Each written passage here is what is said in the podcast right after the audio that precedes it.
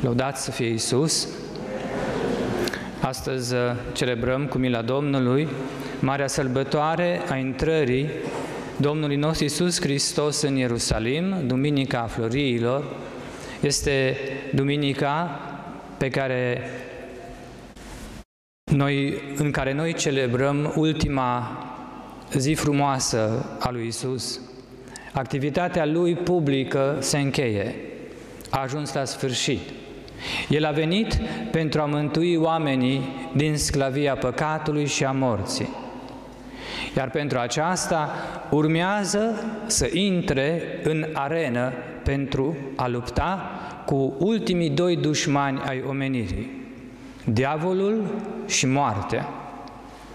Dacă până acum, și am subliniat în diferitele meditații și predici, Iisus interzicea cu duritate apostolilor să-i dezvăluie mesianitatea, acum planul se schimbă complet. Și spre stupefacția ucenicilor anunțați că vor merge totuși la Ierusalim, Iisus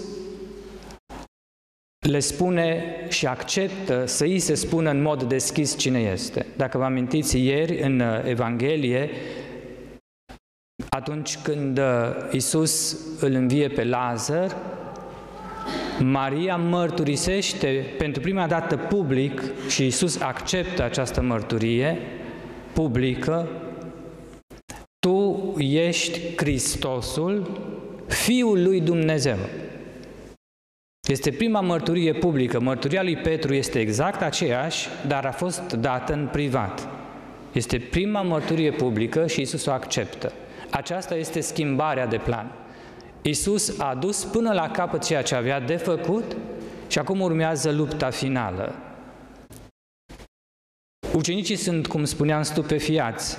Citim în versetul 8 din capitolul 11, Învățătorule, acum căuta iudeii să te ucidă cu pietre și tu iarăși te duci acolo. Învierea lui Lazar este cea care declanșează această ultimă confruntare cu autoritățile templului, care consideră tot ceea ce a făcut Isus până acum și apostolii lui ca fiind o mare înșelătorie, menită să îi adune cât mai mulți adepți lui Isus în vederea pornirii unei mișcări politico-mesianice, care să-i provoace pe romani la o represiune violentă. S-a citit din uh, versetul 48, arhiereii și fariseii au adunat atunci Sinedriul și ziceau, ce să facem? Pentru că omul acesta face multe minuni. Dacă lăsăm așa, toți vor crede în el. Și vor veni romanii și ne vor lua țara și neamul. Deci hotărăsc că nu mai pot asista pasiv la lucrarea lui Isus. Trebuie să intervină cu forța. Și au hotărât să-l ucide pe el și pe Lazar și au dat poruncă, citim porunca în versetul 57, dacă va ști cineva unde este, să dea de veste ca să-l aresteze. Isus știe ce urmează și de aceea se retrage pentru câteva ore în deșert pentru a se pregăti de ultimul asalt împotriva forțelor demonice care conduc lumea aceasta, inclusiv templul de la Ierusalim. Mulțimea din jurul lui însă nu înțelege această luptă spirituală. Apostolul Ioan scrie în versetul 16 de la capitolul 12 pe care l-am citit astăzi, acestea nu le-au înțeles ucenicii de la început, ci abia după ce Isus s-a preamărit. Erau și ei orbiți de dorința lor pătimașă de a conlucra la eliberarea Israelului de sub ocupația păgână. Împreună cu mulțimea strânsă recent în jurul învățătorului, din pricina învierii lui Lazar, ucenicii pregătesc o intrare regală pentru Isus, confirmând astfel temerile autorităților de la templu că nazarineanul înșelător, după părerea lor, va fi primit ca un rege în Ierusalim. Oamenii impresionați de învirea lui Lazar, într-adevăr îl primesc cu ramuri de palmier, un simbol al naționalismului iudaic și al mișcării de eliberare, sperând că el, Isus, va fi marele rege eliberator, așteptat să-i izbăvească de sub ocupația romană. În procesiune îi cântă lui Hristos imnurile mesianice rezervate sosirii Marelui Rege, prin care însuși Dumnezeu a făgăduit că va veni după ziua mâniei Domnului pentru a salva poporul.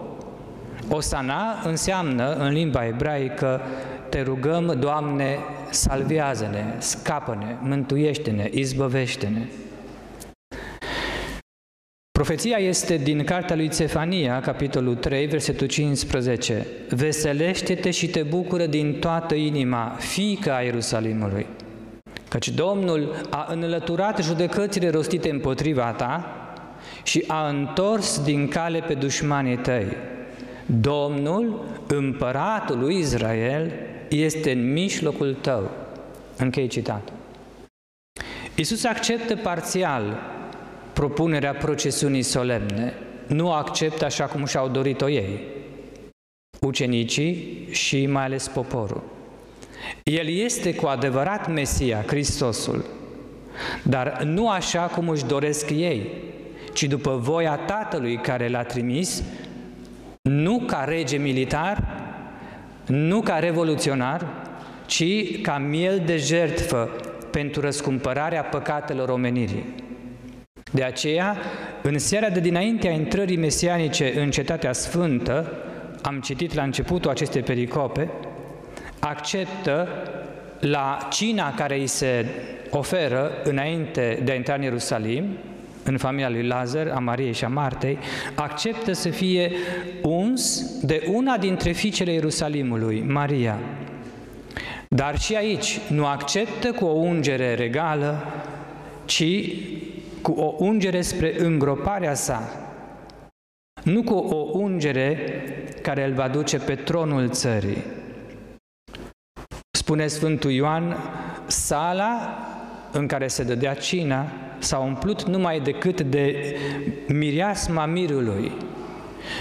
Acest termen mireasmă în uh, limba greacă este folosit în Vechiul Testament, în Cartea Leviticului, capitolul 2, versetul 2, în legătură cu jertfele cu mireasmă bine plăcută Domnului. Iisus acceptă ungerea pentru că este mielul care va fi jertfit. Iisus merge spre moartea sa, cu care va călca moartea omenirii. Nu merge spre o victoria sa umană. De aceea nu acceptă să intre călare pe un cal de război în Ierusalim, simbol al gloriei pământești, rezervat, dacă vă amintiți în Apocalipsă, vine Iisus pe un cal de război, pe un cal alb, da? dar este acest simbol al, al gloriei, este rezervat celei de-a doua veniri, ci intră pe un asin împrumutat, împlinind profeția din Zaharia, capitolul 9, versetul 9, Bucură-te, fica Sionului, căci iată împăratul tău vine, vine la tine drept și biruitor, însă smerit și călare pe asin, pe mânzul asinei. Isus este așadar împărat, dar nu asemenea împăraților pământului care cuceresc prin violență, ci este împărat al păcii, care aduce împăcarea lumii cu Dumnezeu, nu împăcarea între popoare, Împăcarea între popoare va veni ca o consecință a împăcării popoarelor cu Dumnezeu, a împăcării persoanelor cu Dumnezeu. N-a venit să învingă pe romani în luptă și să câștige libertatea politică a Israelului, ci a venit să-l învingă pe dragonul apocaliptic, care dă putere fiarei, în acele zile fiara era Imperiul Roman, să asuprească fiara și să amăgească popoarele. A venit Isus să-l învingă pe diavol, să-l alunge de la putere, de la puterea de a conduce lumea aceasta, pe cel pe care Iisus îl numește prințul acestei lumi. Așa va declara imediat ce coboară de pe mânzul Asinei, citim în, nu s-a citit în această pericopă, dar se poate citi în capitolul 12 de la Ioan, nu? Versetul 31, zice Iisus când coboară de pe Asin, acum este judecata acestei lumi. Acum stăpânitorul lumii acesteia va fi aruncat afară. Stăpânitorul lumii acesteia este diavolul. Iisus n-a venit să se răfuiască nici cu evreii, nici cu romanii, nici cu oamenii, cu niciunul, oricât de răi ar fi, ci cu diavolul însuși. A venit să se lupte cu balaurul, cu dragonul apocaliptic. Va fi aruncat afară acest balaur. Va fi dat jos de pe tronul său. El și toți îngerii lui. Paradoxal, Iisus va muri în afara Ierusalimului, dar Tatăl îl va învia pe Fiul și îl va preamări pentru ascultarea sa până la moarte și va da lui nume mai presus de orice alt nume. Doar în Hristos este mântuire. Numai El are puterea de a ne elibera și pe noi de sclavia păcatului și de a proclama pacea națiunilor, nu printr-o cucerire armată a mapamondului, ci prin comuniunea cu firea sa dumnezeiască, care va fi posibilă după moartea și învierea sa. Iisus ne învață prin intrarea sa în Ierusalim că El nu este un precursor al teoriilor și teologiilor vechi sau noi, a eliberărilor politice și economice. Nu este un promotor al noilor teologii ale eliberării. Isus nu îi deposedează de proprietăți pe bogați și nu îi îmbogățește pe săraci. Isus nu caută să declanșeze o redistribuire a bunurilor la scară mondială, cum se caută astăzi de către revoluționarii neomarxiști, ci oferă libertatea interioară de pofta de a poseda și de mânia, mania puterii. Oferă o inimă liberă pentru Dumnezeu, numai pentru Dumnezeu. Arma lui Isus nu este puterea militară, nici influența politică sau religioasă a preoților de la templu, ci este crucea adevăratul curcubeu al lui Dumnezeu care unește cerul cu pământul, nu falsul curcubeu al lumii de astăzi, unite într-un singur cuget împotriva cerului și a Creatorului acestui pământ. Arma lui Isus este iubirea mai tare decât moartea. Iubirea care își iartă iubita, adulteră, până dincolo de moarte.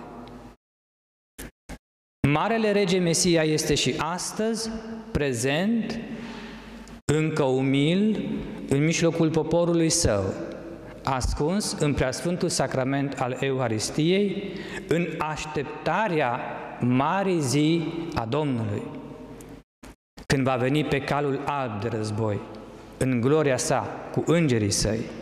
Noi îl primim cu aceleași imnuri cu care a fost primit în această zi pe care o pomenim.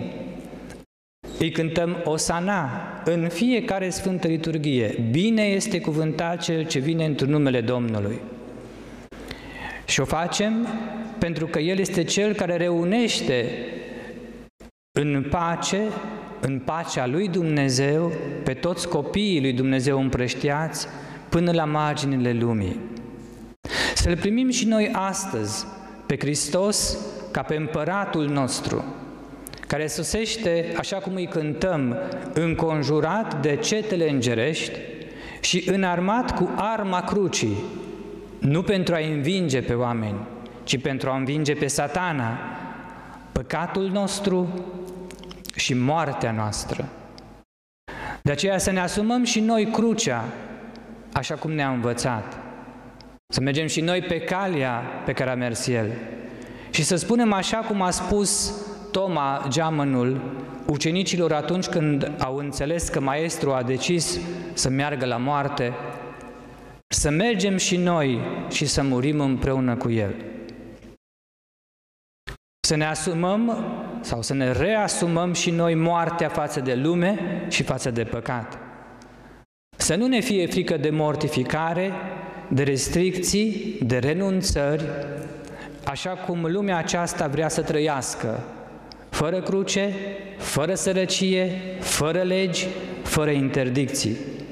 Să nu ne lăsăm seduși de lucrarea fiarei apocaliptice care și astăzi ne îmbie cu comoditatea unei vieți, așa zis, în ghilimele spun eu, ei nu spun în ghilimele, de plin umană și demnă, fără griji pe acest pământ. De aceea nu iubit Hristos astăzi. Că toată lumea așteaptă de la El încă să fie regele militar, Mesia, care ne eliberează de toți cei care ne asupresc.